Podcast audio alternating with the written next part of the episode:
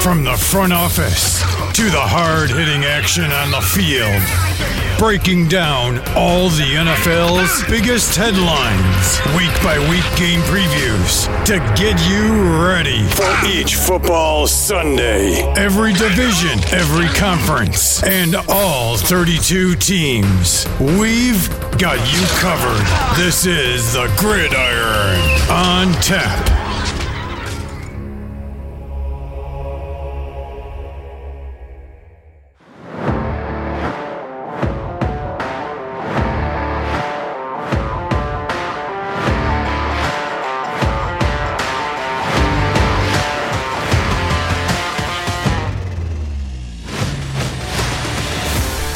Welcome back to the Gridiron on Tap podcast. Oh boy, Brandon, do you smell that? I smell an upset. Which one? A lot of upsets, Brandon. A lot of upsets. We are here. It's Danny and Brandon. We are recapping Week 9's insane football games. And we're not even done yet. We still got the Monday night game to go, Brandon. Man, how shocked were you, before we even start breaking down some of these games, how shocked were you at the outcome of some of these battles? Well, the outcomes I was shocked by, but if you look around the league, some of the game scripts and how the games played out were almost as shocking as the end results in some of these games. I mean, teams left and right just playing completely uncharacteristic of what we've seen to this point in the season. It's very true. Very true. I guess before we jump into it, did you see the latest headlines? There's more craziness going on with the Las Vegas Raiders. Like what is going on with this team? You know, I don't know. You saw what happened with Jon Gruden, and now he's gone. And then the unfortunate events of Henry Ruggs, and you thought that would have been enough for one team in 1 year. And the Raiders just continue to stay in the headlines. Man, so if you're unaware, Damon Arnett, who's a former first-round pick for the Raiders, has been released after a video surfaced of him basically toting around a gun saying he's going to kill somebody. And, yeah, you don't do that. Even if you're not famous, you probably shouldn't do that, Brandon. I think that's highly recommended, no? Yeah, I mean, that's typically on the do-not-do list, I would think. But especially if you are a high-profile professional athlete, then it becomes like number one on the do not do list, probably, or, you know, at least in the top half of things you shouldn't do. I feel like the only time it's acceptable to ever say that you're going to kill somebody is if you're opposing them on the football field, because they know, and everybody knows, you don't mean it literally. You mean I'm going to wrap you up and I'm going to slam you into the ground as hard as I possibly can if you get the ball as a wide receiver or as a running back. You know, that's the only time. And I do feel like that phrase may have possibly not aged well anyways, to where people probably just don't use that. But, God, man, this Raiders team, Brandon, they can't get out of their own way. This is less than a month and a half between all of these events. I cannot imagine anything else happening, but I mean, if you would have asked me, were they done? Like I said a minute ago, I would have thought they would have been out of the headlines the rest of the year, and here we are talking about them again. Here we are. Well, here we are, Brandon. Week 9 is almost in the books. It started off with an absolute banger in Indianapolis between the Jets and the Colts. 45-30, the Colts took the victory. And the thing that's funny about that is it was 42-10 at one point. And then the Colts basically just like reeled it in, but they almost reeled it in a little bit too far. Yeah, I mean, you get out to such a big lead. I feel like sometimes you can just take your off of the ball, and they did. But they let the Jets walk right back into it, and they made it a kind of a game towards the end. Yeah, superhero MVP caliber Mike White ended up hurting him. Hurt his hand. Wasn't his hand in the first quarter? I believe you're right. Yep. And then Josh Johnson came in, and here's what's weird. Josh Johnson throws for 317 yards as a reserve. Didn't start the game. He played the majority of it. I'll give him that. But he throws for 317 yards. Mike White the week before breaks 400 yards. How come the only quarterback that can't seem to get the job done on the field is their supposed to be franchise future quarterback, Zach Wilson? It's a great question. And if you're a Jets fan, you've got to be asking yourself that right now as well. Because I think everything I've read is that Wilson should be ready to get back into the lineup in the next couple of weeks. And at this point in time, with all of the yardage that the other quarterbacks are putting up, are you looking forward to that? I mean, interesting situation to say the least. Yeah, it is very interesting because Josh Johnson comes in, has 41 attempts, throws 317 yards, 3 touchdowns, a pick. He has a passer rating of 103.4 in a losing effort. And I know some of that's garbage time, but at the end of the day, if you're on offense and you're down, I don't care about garbage time. I'm playing for the full 60 minutes. If my opponents opt to reel it in and sort of quit on the game, that's on them. That's not on me. I'm going to keep going. People used to chastise Matthew Stafford about this all the time in Detroit. Stat Padford. You know, he gets all these garbage time stat. Who cares? You play 60 minutes. There's not a mercy rule in football. It's not Little League baseball. Well, right. And not only that, but you know, your job as the quarterback is to run the offense. So, you know, if you're running the offense and that results in a lot of yards, that shouldn't be looked at as a negative thing, regardless of when it comes. I mean, Josh Johnson was he threw for the 4th most yards this week. Yeah. It's crazy. That says something. Yeah, that definitely says something, Brandon. How about Jonathan Taylor getting it done on the ground again? This is like exactly what we saw last season from him. Slow start to the season, and then just puts the pedal to the metal. And 172 yards on 19 carries. Guy averaged 9.1 yards a carry, Brandon. Yeah, Jonathan Taylor is a beast, man. He's so fun to watch run. He had a 78-yard run for a touchdown. I mean, this guy's doing it all. He's catching the ball out of the backfield. He's just running all over the place. Yeah, it was against the Jets, but once again, we just talked about completing passes and then racking up yards that way. When you get the ball in your hands as a running back, your goal is to pick up yards, regardless of who the opponent is. And those 172 yards came off of just 19 carries. That is insane. Yes, that's the crazy part to me is that he didn't. I mean, 19 carries is still a lot. Like, don't get me wrong.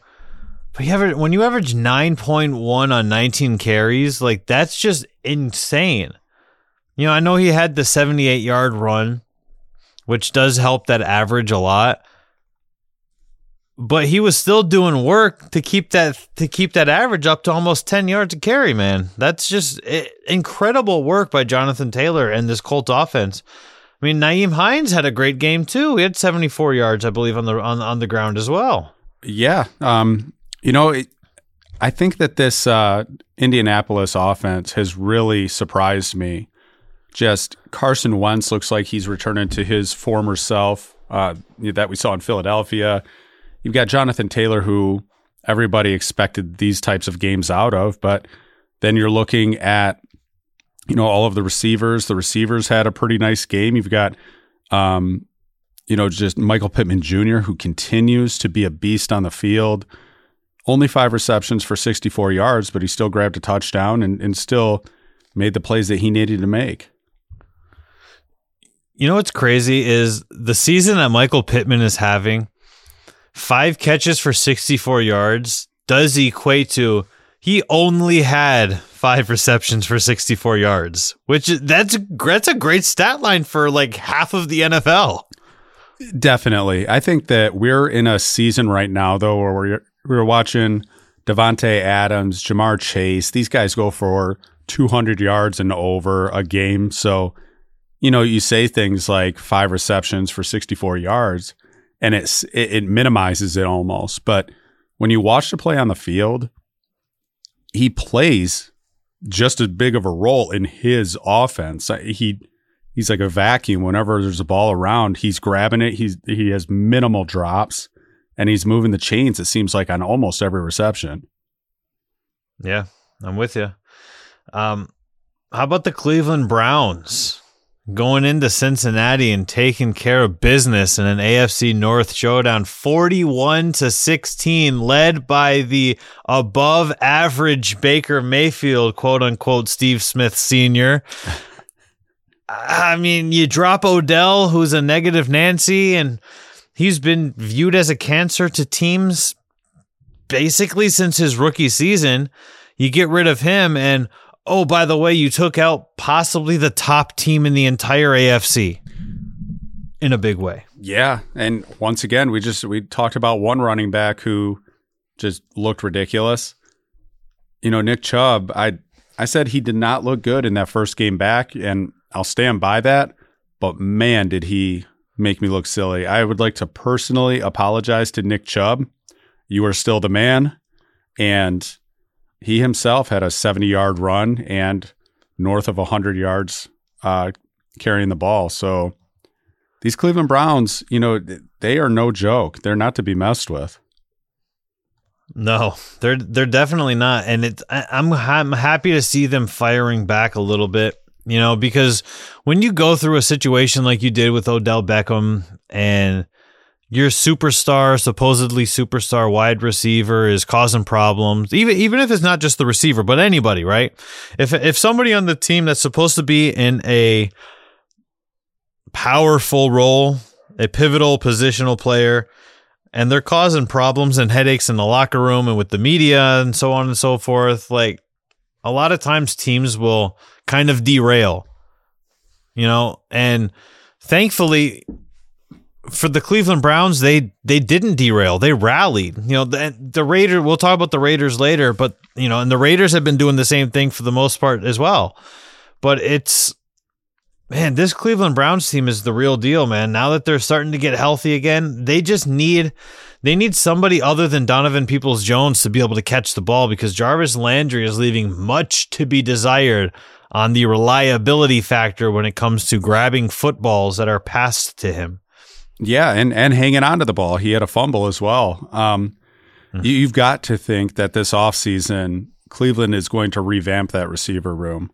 I think that they've got some good pieces there, but, you know, with Rashard Higgins and Donovan Peoples-Jones and, you know, some of these up-and-coming receivers, but I think that they need a true alpha in that locker room. Yeah, I mean, it's Baker Mayfield only threw 21 passing attempts, connected on 66%, which is 14 completions for 218 yards. Jarvis Landry led the team in both targets and in receptions, 5 targets, 3 receptions, but that's still 3 receptions for 11 yards is a Jarvis Landry stat line. Like, I get it that, you know, you and I talk about it every week. Game scripts change. You know, obviously Nick Chubb was the hot hand for the game. Dearness Johnson got 8 carries. He couldn't really get much going, but it didn't matter because Nick Chubb was the man when it came to this game. But you've got to be able to rely on doing something when it comes to the passing game. If it's not for Peoples-Jones having that 60-yard touchdown grab, Baker Mayfield's stat line is floating around 150 passing yards. Yeah, pedestrian at best. You know, it's kind of an interesting case because they're able to dominate the time of possession with the way that they run the ball, and Baker doesn't really have to do anything. I think that we have seen throughout the season, though, he has been hooking up with Donovan Peoples-Jones on those long touchdown, you know, run after the catch type plays. But if they fall behind in a game, it makes you wonder, you know, what that offense looks like. Yeah. Can they put up points in bunches? We don't know. The way that the Browns offense looks currently is that if they need a quick score, they need to hope that there's a big hole that opens up for Nick Chubb and he can just truck it down the field in one run. Yeah. I mean, the good news is I feel like they do get a dimension of their offense back. Once they get some people back from injuries and things like that, Kareem Hunt's going to be a huge addition back to this team, catching the ball out of the backfield. And, like I mentioned, Rashard Higgins, he's a guy, but he's a guy that's shown, flashes of making plays in the past. So hopefully they get some guys in here that can actually, step in and make it a more balanced offense, because I don't know that just lining up Nick Chubb and hoping that he's going to run for a 75-yard touchdown. I don't know if you can hope for that, or I don't know if you can plan for that. Right. Yeah. Carolina still doesn't know what I don't even know what to think about the Carolina Panthers anymore. I just think, honestly, they're probably just a bad team that was wearing a facade for the first 3 weeks of this season, Brandon. The Patriots went down to Carolina. They are now 5-4 on the season after winning 24-6 over the Panthers, and they got Christian McCaffrey back and didn't really make a whole lot of a difference, man. So I'm really curious about this Carolina team, or I should say I'm baffled and confused, because here they are, like you said, it's almost like they faked us out, gotcha. After a few weeks, Sam Darnold looked like a different guy. DJ Moore was the best receiver in the league, or looked like it. And so many different things. Their run defense was number one in the league at one point in time, with a pass defense that wasn't too far behind it. And New England comes in, runs for over 150 yards in this game. I am so confused as to how this team has completely swung the other way. It blows my mind. I'm baffled. Yeah, I mean, outside of you take away Christian McCaffrey, he had 106 total yards from scrimmage, and you take that away, and you're you're looking at not a good day at all. Sam Darnold had you know what Sam Darnold's passer rating was, Brandon? 26.3. Wow, that's rough. 16 of 33 for $172, 3 picks and no touchdowns. He had a fumble too, didn't he? That's bad. Yes, he did have a fumble. I think they recovered it, but still, that's you're not going to win games when you're putting the ball in jeopardy that much. Right. I mean, I feel like the big take home for me from this game was the Panthers still have decent defensive numbers, right? Like if you compare them to where they are as far as like, especially running, they've got decent defensive numbers. Ramondre Stevenson had 62 yards on 10 carries. Brandon Bolden had 54 on 8. Damian Harris had 30 on 15. New England used all three of their running backs. And outside of Damian Harris, who was a little bit banged up coming into the game, outside of him having a 2-yard average, New England just worked them all over the place with a plethora of running backs, and they had no answer for it. Right, and this was a supposed strength of this defense at one point in time in the season. I don't understand how a team falls from grace that much in just a couple of weeks. I don't think they know either, Brandon. Yeah. I think that's the problem, is they don't know where I listen to Matt Rule joins Sirius NFL Radio every single week after their games. And he kind of says the same stuff all the time. The rah-rah, we're going to get things going. We're going to dissect game film, implement changes, yada, yada, yada. We're going to lose again on Sunday. Like, that's it's rinse, wash, repeat for the Carolina Panthers, it seems. Well, and as bad as Sam Darnold played, he got an MRI on his shoulder and is considered day-to-day or week-to-week as well. So you may be... It could be a blessing in disguise. It could be. Or it could go the other way, man. This team could be even in worse shape, if you can believe that. Oh, boy. That's hard to imagine. How about Justin Tucker getting it done again? Baltimore wins 34-31 over the Minnesota Vikings in overtime on the leg of one Justin Tucker. Can we give this guy the MVP? Yeah, no kidding. You know, I'm still pulling the knife out of my heart from the kick he made against the Lions. But this guy, is he the best kicker of all time? He's got to be up there. I think he's the most accurate of all time. That's, you know, I think that, and I would probably make an argument for him being the best of all time. If you're the most accurate of all time. Maybe he's just behind Nick Folk, but Nick Folk has been bad these last couple of seasons, so his percentages may have dropped. Gotta be honest with you, Brandon. I don't really follow the kicker stats too closely. You know, I'm with you there. But I do think you're right. I think he is the most accurate of all time, if I remember right. But he's also got the longest kick of all time too. So, yep. You know, I mean. If you're the most accurate and you can kick it the furthest as well, that at least has to earn you some votes, right?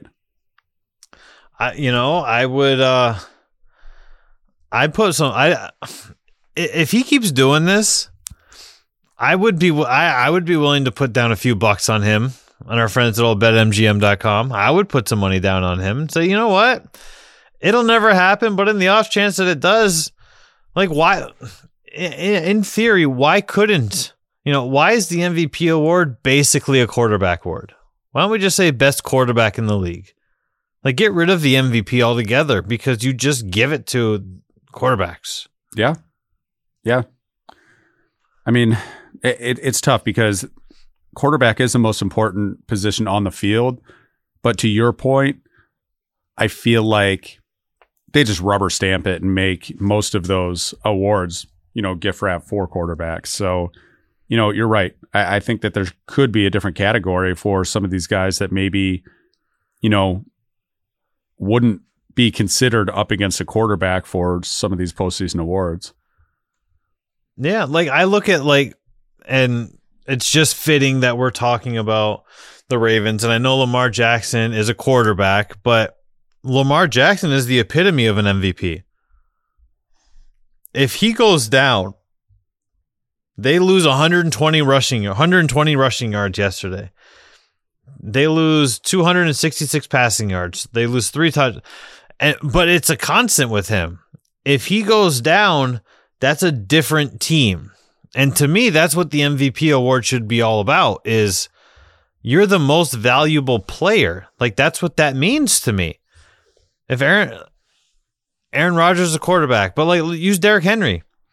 Now, I know the Titans got it done last night against the Rams, but the Titans are nowhere near the same team without Derrick Henry on the field, and it's not even close to their on offense. No, not at all. And you're speaking of MVPs. I mean, I think Derrick Henry definitely had a great case for it going into the game he got hurt. They were just putting the offense on his shoulders and just running him ragged. Yeah, they put too much weight on his feet. Yep. And Justin Tucker is the career leader in field goal percentage with 90.828% field goals. Talk about automatic. That's automatic. That's what that is. That's like Ray Allen at the free throw line. Automatic. Yeah, I mean, you know, and you know they're going to kick it from everywhere too. So that's the thing. It's not like, you know, he's kicking these field goals from inside the 25-yard line. You know, he's booting these things 50 plus, and Yeah, I mean, for my money, I think he's the best kicker of all time. I agree with you. Man, this was a great game to watch. This was a very close game. Obviously, of course, because it went into overtime. But, I mean, Lamar Jackson only had a passer rating of 88.1. He had 2 picks. He was sacked 3 times, but 120 rushing yards. And his long was only 12. Like, how many designed runs is Lamar Jackson going to run every single game until defenses figure it out? Did you see the play where he was running and he fumbled the ball in the air, caught it, spun around, and gained 4 yards? I did. Lamar Jackson is just so fun to watch, and I'm so glad that he's been throwing the ball well this year as well. But what he can do with his legs is insane. But yep, it's special. I think what gets lost here, though, is he also – Marquise Brown was the second most productive wide receiver this week. And who throws him the ball? Let me see. Oh, Lamar Jackson. Yeah, and – so there's been this, narrative that Lamar Jackson doesn't get it done through the air, that those fantastic runs that we see and are so captivating to watch, that is his sole way of producing offense. And this year he's proving that that's not the case. Yeah. I mean, he's 9 catches for Hollywood Brown, 5 for Rashad Bateman, 5 for Mark Andrews, Three for Picard, 2 for Duvernay. He's getting the ball. He's passing it around everywhere. Devonta Freeman had a great game, 13 for 79. We had a Le'Veon Bell sighting, 11 carries for 48 yards. I think we're seeing, though, who their lead back is turning into as they're leaning more heavily on Devonta Freeman, and he seems to be panning out a little bit better. But it's just, it's crazy. It really is to watch this team. And we say this almost every week, to see all of these former 1,000-yard rushers in the twilights of their career now. They're in their golden years, essentially, when it comes to being an NFL running back. They're getting ready to play bridge, right?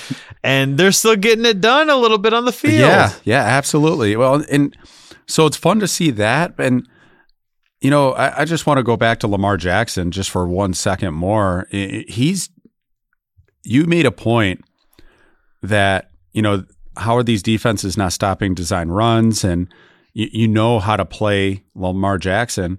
Danny, Minnesota was up 24-10 in the third quarter of this game. And so Lamar Jackson did all of this when, we talked about garbage yards and garbage time earlier. There was never any of that. He just got it done. Much like his fourth quarter comeback against the Colts, which everybody wanted to discredit. Right. Yeah, but he came against the Colts. He did that against the Colts. Doesn't matter. The Colts are 5-4 now. Right. The Colts are getting ready to take over the AFC South. Yeah. I mean, let's call a spade a spade. The Colts were not indicative of their record at the time. No. Yeah. Lamar Jackson's just good, period. He really is. And, we talked about Justin Tucker, potential MVP. This Baltimore team is in trouble if Lamar were to go down. Oh, 100%.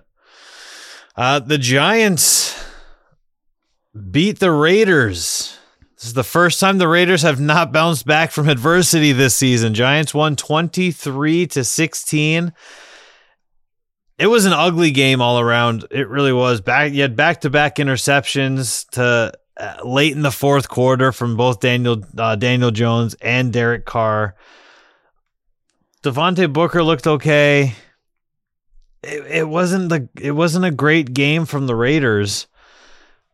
But it was just the Giants played a little less bad is really what it boiled down to. Yeah, they were playing hot potato with the football, and it just made for an ugly game. I don't know that the Raiders were ever going to live up to their hot start either, but I also didn't see them swinging this direction or this far the other direction either. This was an ugly game. And, you know, I think that Las Vegas did everything in their power to lose it. Yeah, I mean, they really did. And the Giants are still getting it done with a patchwork offense. That's the thing that's the most notable for me is they hung in there with the Chiefs. Whether we like it or not, the Chiefs are the Chiefs. You have to give them, you have to respect them based off of what they've done with the same roster in the past.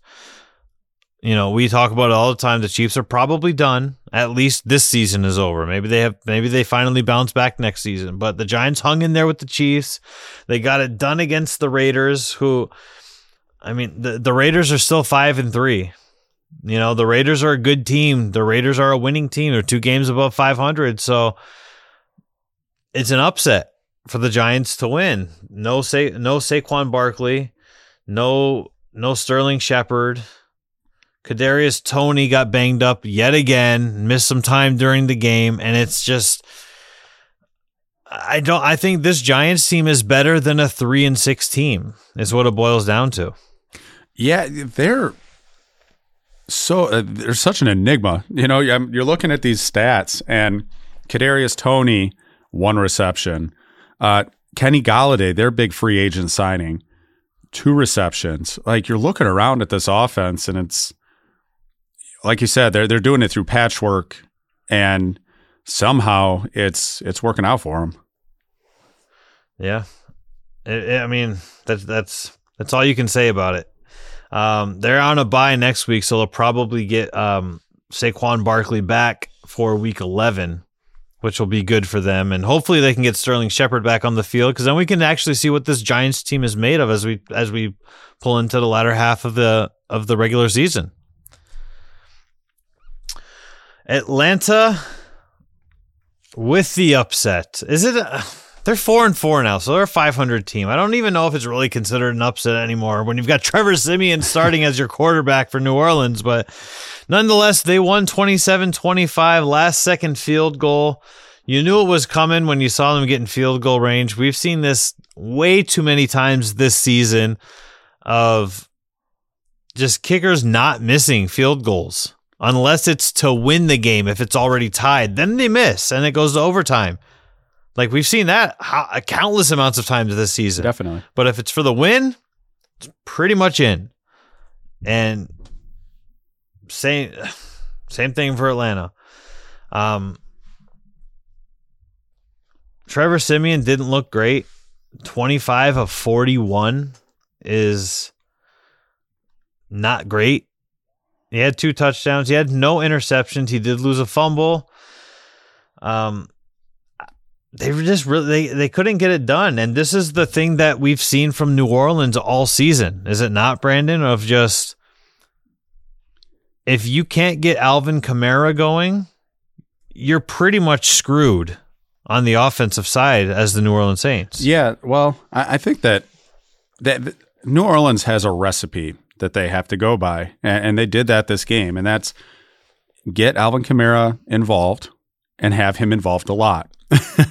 He had 13 carries, only 50 yards on the ground, but he still got the ball in his hands 13 times, running it through the tackles. But then in the receiving game, he was targeted 7 times. He caught 4 of those for 54 yards. I think that, you know, and you see it almost in Carolina with McCaffrey. And I think that these are 2 guys that, and you referred to them last time as gadget backs, and you've got to get the ball in their hands as much as possible. I still think that getting Mark Ingram back involved in this offense to take, you know, some of those harder runs off of Kamara's plate, I think that the Saints can continue to produce in doing that and really take a load off of Simeon's shoulders or Taysom Hill or whoever ends up throwing the ball for him. Yeah, I mean, 13-9, that's a good split, right? Like, Kamara, for the most part, for his first 3 seasons while Mark Ingram was in New Orleans, was kind of split. I think he saw a maximum of 47% of the offensive snaps while Ingram was there. 12 targets, 9 catches between the two of them.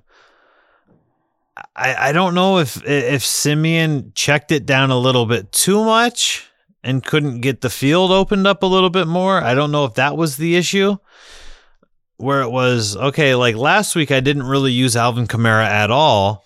That's the Jared Goff effect, is it not? Right. I missed TJ Hawkinson all week last week. I'm going to throw him the ball 47 times today. You guys you leave everybody else wide open. This guy is going to get the ball. And that's kind of how it felt for a little bit of this game with Alvin Kamara of, oh, hey, you're still in your block? Well, the ball's coming your way anyway. You know, how many times did you look back and see Alvin Kamara and his grill smiling back at Trevor Siemian? Like, what are you doing, dude? Yeah, I mean, high percentage throws is, I think, what they're trying to put on Simeon's plate. And like you said, 12 targets for 9 receptions going to the running backs. I think that's a recipe that they love in New Orleans. You know, Sean Payton's shown it for years now. And I don't know. I think that you've got to do everything you can, just because I don't know if you want Trevor Siemian throwing the ball downfield. Yeah, I mean, I think he was 5 for 5 with Mark Ingram. He missed Kamara 3 times, which is, I mean, because Mark Ingram is not a back that you really account for when he's in there. You don't think that he's going to be the pass catching back. So that's understandable. If you have like 100% completion rate to Mark Ingram, when he's on the field, you assume he's going to run. You don't assume he's going to run a route. Right. Deontay Harris, he got it going. 6 receptions for 52 yards. Outside of Alvin Kamara, he was Traquan Smith with his 53 yards was number one overall, but 3 receptions. It's just, he didn't really he had a lot of targets, but they're all like Drew Brees-esque, like 6 yards. And that's about it. Yeah. And I think that, once again, I mean, I don't know if you want Marquez Callaway flying down the field, you know, and Trevor Siemian bombing a 50-yard pass to him. I think that we're going to see little slants and little out routes. And, you know, people have accused Michael Thomas of just running slants, you know, as Drew Brees started to get up there in age. So it might just be Sean Payton not wanting anybody but Jameis Winston to air that ball out. Yeah, stick with what works. Yep. And but when you're playing against that anemic Atlanta defense, Brandon, you've got to air it out a couple times. You have to. Yeah. I mean, Atlanta has had a bad pass offense or defense for how long now? It's been years, and I'm with you. You know, you can definitely attack that Atlanta pass defense, and I think they tried to. But I think that they tried to do it through yards after the catch, you know, get the ball in their hands and see if you could break a tackle. But it just wasn't enough, as Cordarrelle Patterson got the last laugh. He did. Miami beat the Houston Texans 17-9. This wasn't even close. Tyrod Taylor threw 3 picks in his return game. I attribute that just to rust. Tyrod Taylor is smarter than those decisions. Jacoby Brissett had to take over for Tua, as my esteemed colleague, Mr. Brandon Gunn, informed me, because I did not catch what happened with Tua. How about Myles Gaskin being the leading rusher of the game with 34 yards, Brandon? Man, how tired is he going to be? I'm exhausted for him. Yeah, it's tough. You've got Jacoby Brissett throwing the ball for 43 times. This was an ugly game.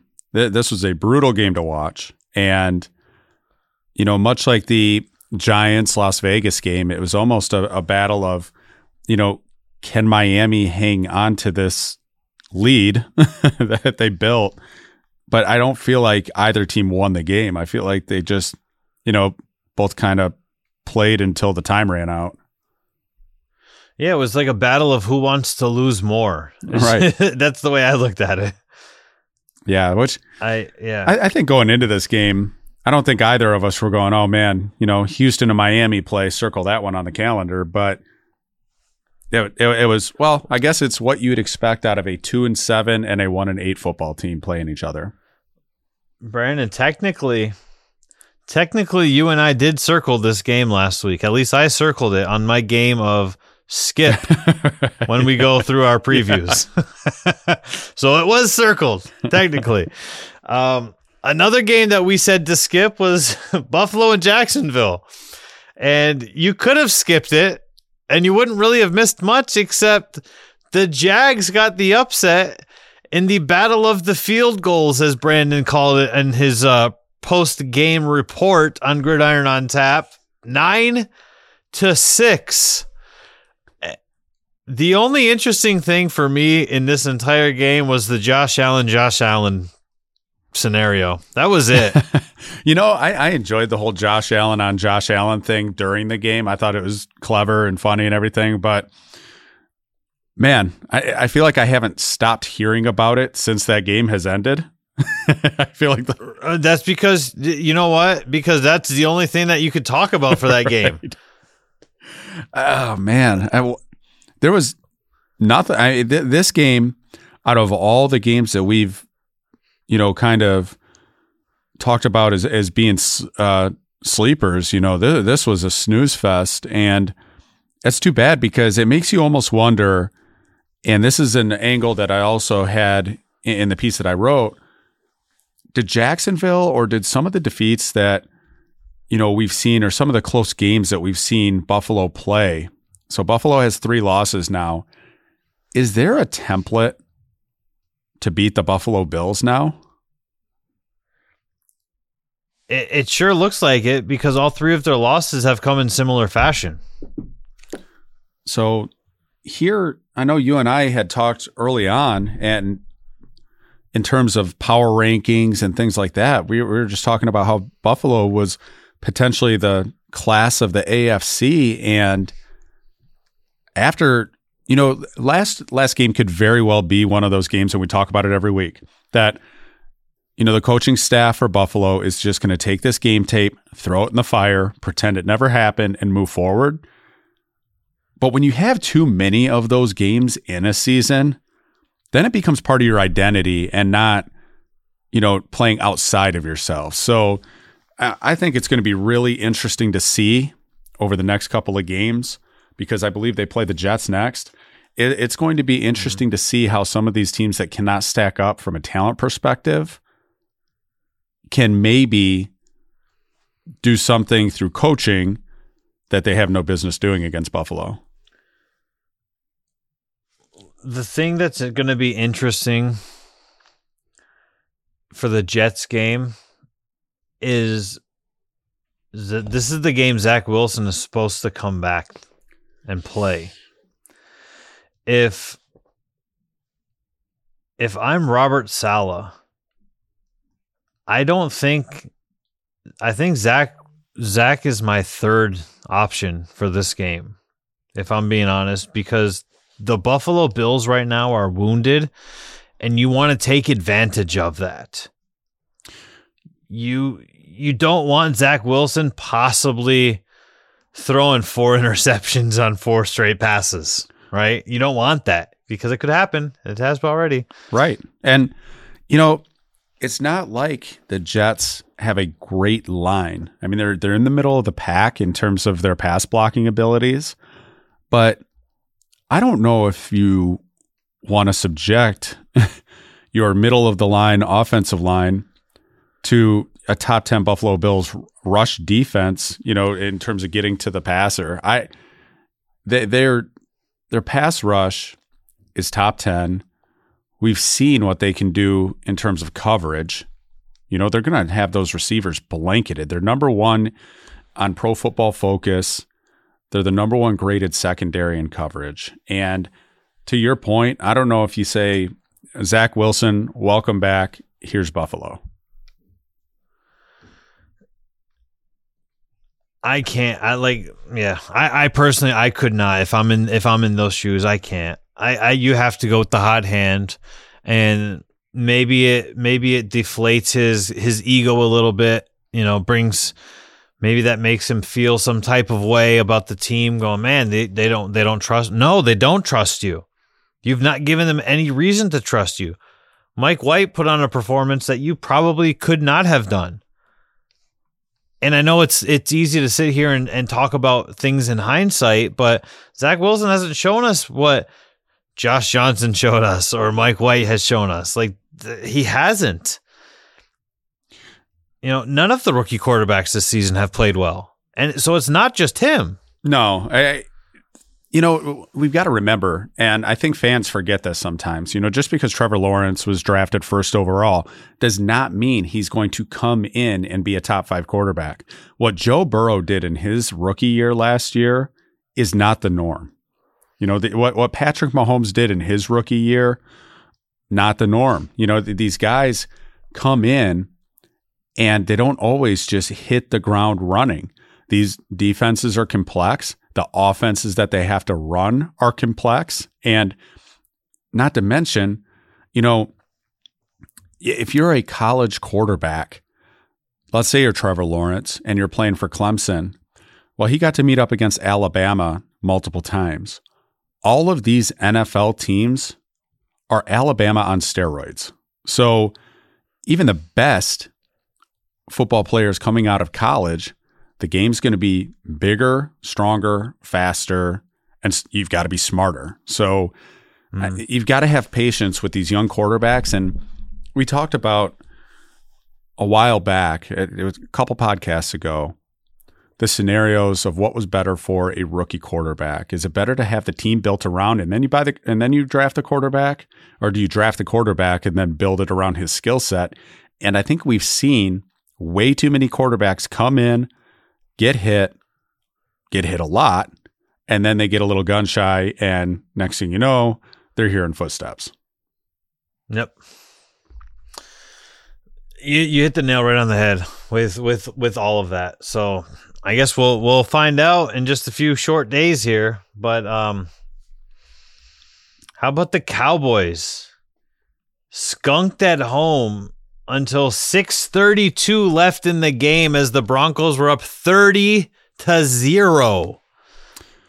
And this Broncos team was they were done, right? They traded Von Miller away. They've given up all hope for the season. They're looking ahead towards the future. And oh, by the way, we're going to drop a 30 bagel on on Dallas. And the only points they're going to get are garbage time. Garbage time. There's that phrase again, Brandon. 2 touchdowns. Well, a Zeke run and a Dak run. Yeah, Danny, there was a lot of garbage time collectively throughout the NFL this week, and this 4 quarters of garbage time is what this game looked like. Unless you were the Denver Broncos, they've got Javonte Williams, he had a little bit of a coming out party. I'm still interested that they're giving him almost the same workload as Melvin Gordon. You know, Melvin Gordon's doing okay, or doing pretty well, but you can't, just the eye test for Javonte Williams versus Melvin Gordon. Javonte Williams, he looks like a young Nick Chubb. Yeah, he does. He really does. The running style, everything. The way the way he carries the ball while he's running. Yeah. They just dominated from the word go. And I definitely did not have the game playing out like that. No, I would have not been shocked had it been 30-16 in favor of Dallas, but I am completely shocked that that was 30-16 in favor of Denver, especially with the way that Dallas has looked. You know, Dak didn't play terribly, but I feel like they've focused so heavily on the run these last handful of games, and they couldn't get it going on the ground, that it became almost like scramble mode. Yeah. Yeah. Well, I mean, they got behind early by a couple of scores, and for some reason, they just could not put their passing game together. I mean, you look at CeeDee Lamb, 9 targets turns into 2 receptions. Amari Cooper, 5 targets turns into 2 receptions. You know, these are their playmakers. It'll be interesting to see. They should be getting Michael Gallup back in their next game, which if he comes back, he's a very good receiver, and I wouldn't be surprised. I believe he's a free agent at the end of the season. Yep, he is. He could go. How much would Cleveland love to have him as an alpha? I'm sure that they would be head over heels for Michael Gallup on the Browns roster. Yeah, it just makes you wonder what this passing offense is going to look like with the return of Gallup. And I think that if you're a Cowboys fan, you can be frustrated at this result, but these games are going to happen throughout the season. I don't think that this is a situation like Buffalo has had where, you know, you're having to do some soul searching afterwards. I think that this is a legitimate throw the tape in the fire type of game, and I think that Dallas will be fine. Mm-hmm. Yeah, I'm with you on that. I you know, CeeDee Lamb was questionable all week. They weren't sure if he was a game time decision to play. So if you're passing the ball to a game time decision 9 times, your outlook is probably not going to be too favorable. Right. The Chargers got it done in Philly against the Eagles, 27-24, and I'm pretty sure everybody thought that this would be the outcome, at least with the Chargers taking the win. I don't know if anybody had it as close. I think you may have had it close game. If memory serves me correct, on our preview show, you had this as a close game, and it certainly was. Yeah, so I did have it as a close game, but so did Vegas, which was really surprising to me, and I didn't understand that. That always worries me that it's a little bit of a trap if, you know, Vegas has, I want to say at one point in time, if not even at kickoff, Philadelphia may have been favored. That, you know, that's honestly, that is entirely possible that it swayed that way. So it's it was a close game. This game was a good bounce back game for Justin Herbert, which he needed one. He had a couple of rough outings previous to this game, so it was good to see him get back. You know, you've got Austin Eckler, who, you know, just continues to be a huge part of this offense, even at his age. You know, he's starting to get up there a little bit. And, man, you know, Keenan Allen, 13 targets, 12 receptions, 104 yards. He's back. Absolutely. But he's also back at the expense of Mike Williams. That's the issue that I've noticed looking at it. You know, Mike Williams was number one for all of their other games. He was their number one receiver for 7 out of 8 games, and kind of non-existent. 2 receptions on 5 targets for 58 yards. And, oh, by the way, 49 of those yards came on 1 catch. Yeah, so a big thing going into this game, I was curious how it was going to play out, because there's a guy by the name of Darius Slay, as some Detroit Lions fans may know, and I forgot all about him. He is having a phenomenal year, and yes, by all accounts, they were just going to put him on Mike Williams heads up, and it, I mean, you could see who won that battle. Yeah, I mean, if you're throwing the ball up,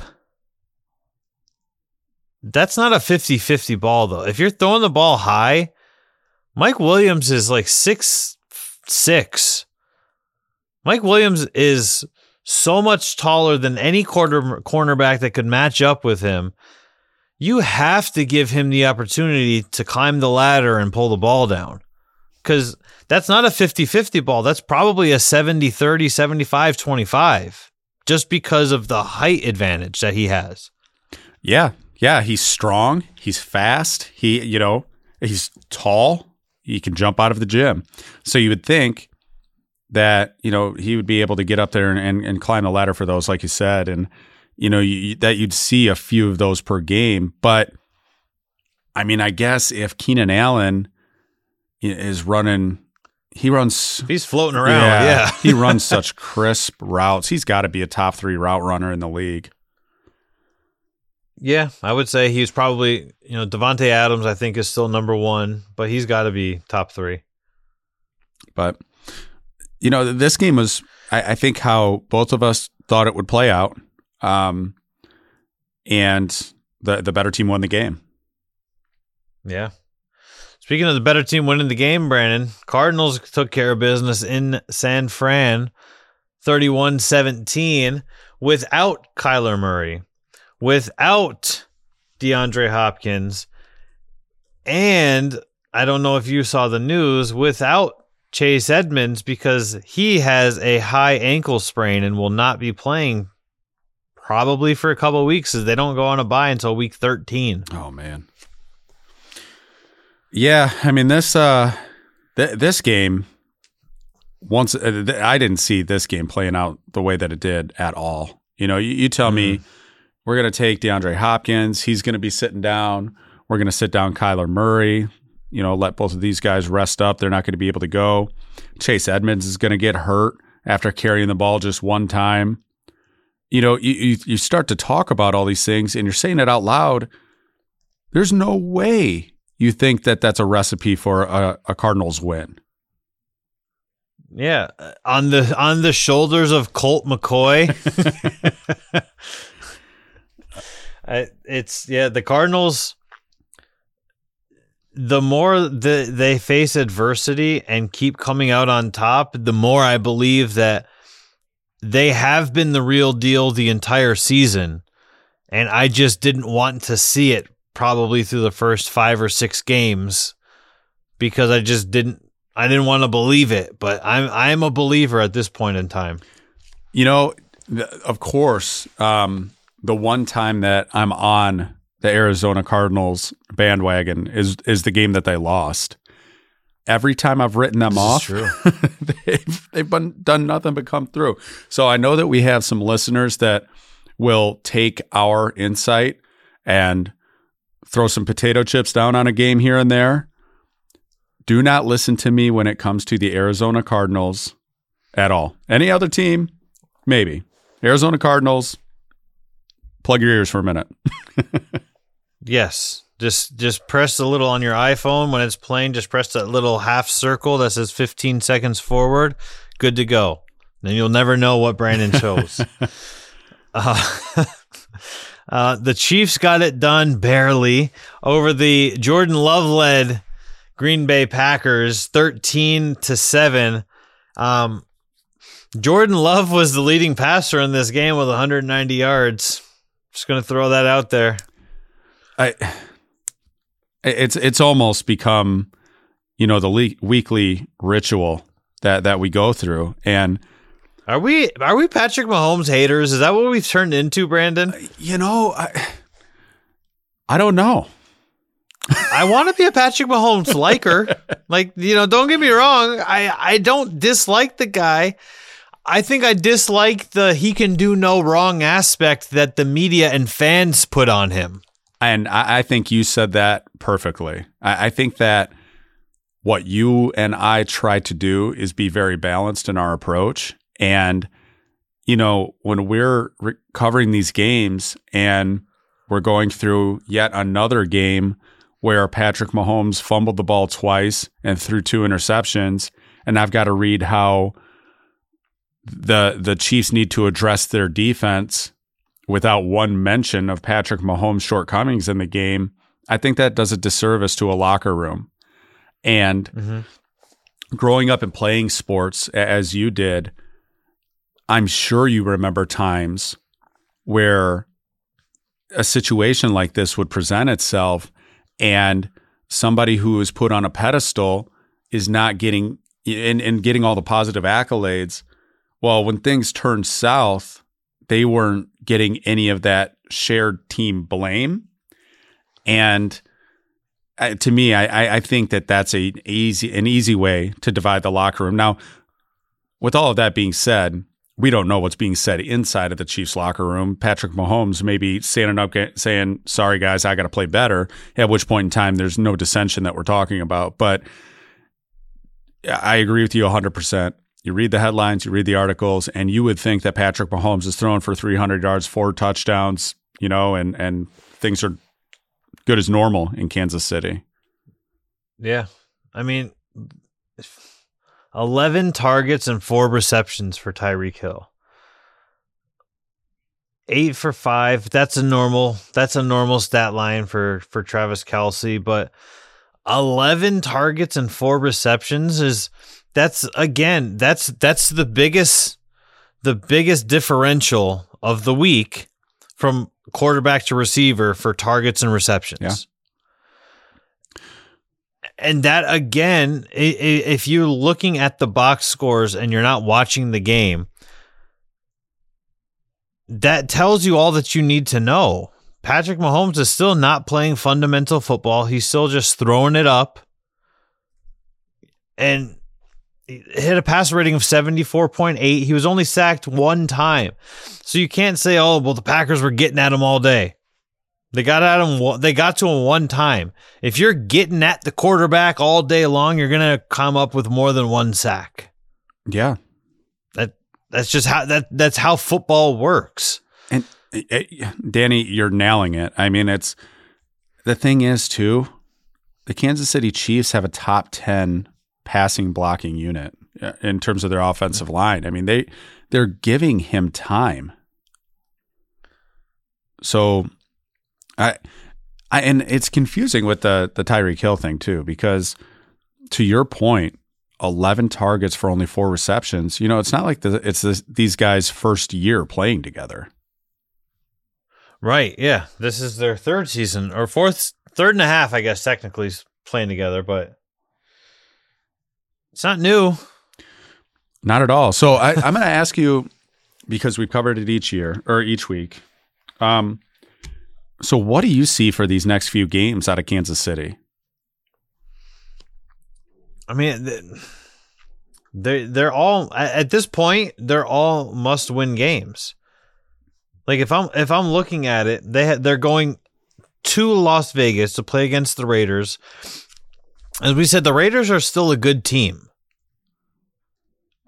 The Raiders just have so much crap going on outside of the football field that at some point we knew it was going to catch up to them, and it would be hard to focus. They still didn't play bad against the New York Giants. I think the New York Giants are better than everybody thinks they are. And that's where your difference was in that game. And then they go to Dallas on the on week 11. That's going to be a hard game. Dallas's loss against Denver, exactly as you said. That's a throw the tape in the fire, move on. Bad day at the office, couldn't get things going. Suck it up, take it right on the chin, and move on to the next one. Dallas, these 2 games are very, very easy losses for Kansas City if they play the way they've been playing this season. Kansas City could go into their bye 5 and 6. So, yeah, I think you broke that down perfectly. The only saving grace for them currently is that the Los Angeles Chargers are 5 and 3, the Las Vegas Raiders are 5 and 3, and they're sitting there at 5 and 4. Mm. Now, you just went through the gauntlet that they have to go through. They've got the toughest remaining schedule in the entire NFL. The only easy week they have is week 12, and that's because they're on a bye. They go to Las Vegas, host Dallas, host Denver, host the Raiders. They've got a little 3-game home stretch, which could play to their benefit, but then they go to Los Angeles to take on the Chargers. They host the Steelers, who are still playing well. They figured out how to play around Big Ben's wonky arm. Then they're going to Cincinnati and then to Denver. This, like you said, this is a gauntlet for the Kansas City Chiefs, and almost to the point where, like, you definitely need to almost win out to prove that you're still a powerhouse team in the AFC, let alone the entire NFL. Absolutely. I cannot say anything that you did not say. I think you nailed it. Well, still send your hate tweets to @BGunWMU. The Sunday nightcap, Brandon. I'll get into some thoughts about you know who in a moment. 28-16, the Tennessee Titans took care of business, missing Derrick Henry. They went into a hostile environment. Sunday Night Football. Was this the Matthew Stafford that the Lions fans wanted to see? Well, it's the Matthew Stafford that we have seen in stretches for sure. And I was wondering if that Matthew Stafford was going to show up at all this season, because up to this point, it didn't look like he was going to make an appearance. I mean, he's still third overall in MVP candidate odds currently. You know, both teams are 7-2. You know, if you take away those two picks, he's 31 of 48, 294. That's not a bad stat line at all to have. I think the difference for this game was Cooper Kupp having a pedestrian 11 catches for 95 yards is not that's not normal. You know, the 11 catches, sure, but 95 yards is like, it's like 100 yards less than what we're used to seeing from Cooper Kupp. And the defense didn't do a whole lot, man. And that's what I think is, you know, we heard the entire week, oh, Von Miller's going to be active. Oh, boy, they got the big three now on defense with Donald and Miller and Jalen Ramsey. And they lost. They lost the game to the Tennessee Titans, who are, I mean, the Titans aren't bad. They're both 7-2, like I said earlier, but 11 targets, 5 receptions for A.J. Brown. That's your leading pass catcher for the Titans. 6 incompletions his way. You know, they couldn't get it done on the ground. Foreman had 29 yards. McNichols had 24 yards. Adrian Peterson coming back led the team in snaps, 10 carries. He only had 21 yards. Ryan Tannehill 19 of 27 for a $143. So I think you're doing a great job of breaking the game down. What? Sorry, I'm trying to find the holes in like an argument here, but it's hard. So, I think what you saw was Tennessee execute a game plan perfectly, and that is play opportunistic defense. You know, turn over the ball a couple times. One of those went back for a score. Mm-hmm. Sack Stafford 5 times for 40 yards. Now you're getting down in distance to where, you know, these are going to be tough first downs to pick up. And, you know, just be able to bleed the clock. We were talking about, and we have been talking about, Baltimore's running game. The running game for the Tennessee Titans this past game. Hey, welcome back, Adrian Peterson. It's like, right? Yeah. What? You know, I mean, hey, thanks. I'm waiting for like LaDainian Tomlinson and, you know, a couple other guys to, you know, just latch on with a team or something. But you've got Adrian Peterson, who carried the ball 10 times. He didn't do much. He scored a touchdown, which was his, I believe, 125th rushing touchdown that puts him on a select list. But he wasn't lighting the world on fire today. Deonta Foreman, who hasn't caught on it with a team really since tearing or rupturing his Achilles back when he was with Houston. He's been worked out by a ton of different teams and hasn't caught on with anybody. He gets 5 carries in this offense. And then Jeremy McNichols, which really is their third down pass catching back behind Derrick Henry, carries the ball for 7 times.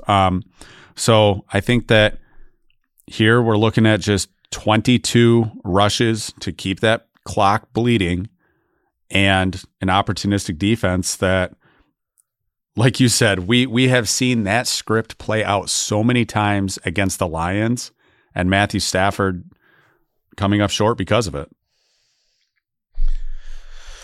I know the Lions fans are eating it up. You know, Stafford can't win against good teams. I don't think anybody did anything to help him. I'm not going to be a Stafford apologist. He played not that great.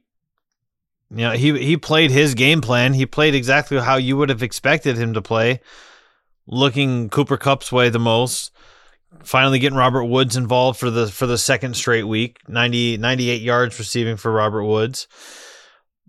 But outside of that, that was pretty much it. You know, Darrell Henderson has been he's been a pretty prominent pass catching back for the Rams. 4 targets, 3 catches, 3 yards. So non-existent. Got it. Okay. So, you know, then 11 carries for 55 yards. The Tennessee Titans defense is finally playing to the level that they were expected to play. Over these last, 3-4 games, they've been turning it up and turning it up and turning it up and going, okay, this is the Titans defense that we were expecting to see, with Kevin Byard picking off balls and taking them to the house. Not an upset, though. I guess technically you could call it an upset, but I wouldn't call it an upset. No, I think that what you see is, you know, a Tennessee Titans team that's trending up. And, you know, was this how sustainable is their recipe? We'll find out. But they definitely executed a game plan to perfection. And the Rams had little to no answers. Well, do you want to change your game pick tonight, having seen what we saw yesterday? Steelers are still favored by a touchdown with 7 points over the Bears tonight for Monday Night Football. You know, aside from all of the upsets this weekend, I am really curious how many survivor pools were decided yesterday. Oh, geez. Yeah. Yeah. For sure. But no, I've got to think that we get back from the twilight zone and get back to normal football tonight. I've still got Pittsburgh, 1, because it's, as a Detroit fan, it's fun to watch Chicago lose. But 2, I just think that we've seen what happens to Justin Fields when there's a defense swarming him. And I think that Pittsburgh, much like Tennessee in the last game that we talked about, Big Ben's not chucking the ball around like he used to. And I think that they understand that this game plan is going to have to go through the Pittsburgh defense and then Najee Harris. And yep. So I'm going Pittsburgh, and I think that this is just going to be a hard-hitting bloodbath of a game. I think the over-under is set at 40, and I think it's going to be under that. Yeah, I think it will. I think it'll be a lower scoring game. I mean, the last time they played was 2017, and guess what their point total was? 40. Fun fact for you guys.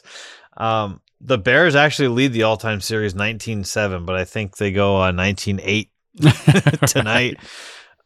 Right. The thing that I've noticed the most about the Bears is the best that they've looked all season was last week, and Matt Nagy was not available to coach. I mean, they looked great last week. They really did. You know, they still lost to San Francisco, but they looked good, and Matt Nagy was not the coach. And I think that's where it starts and ends for the Chicago Bears. I don't think Matt Nagy is a good coach, especially for a young quarterback in Justin Fields. Justin Fields may not pan out in the NFL. He could be the classic case of an OSU quarterback not panning out, just like the Alabama quarterbacks typically don't pan out. But Matt Nagy's not the guy for Chicago. I still like Pittsburgh in this. I think Mike Tomlin outcoaches Matt Nagy tonight, and that's the difference. I think that's perfectly said. Thank you.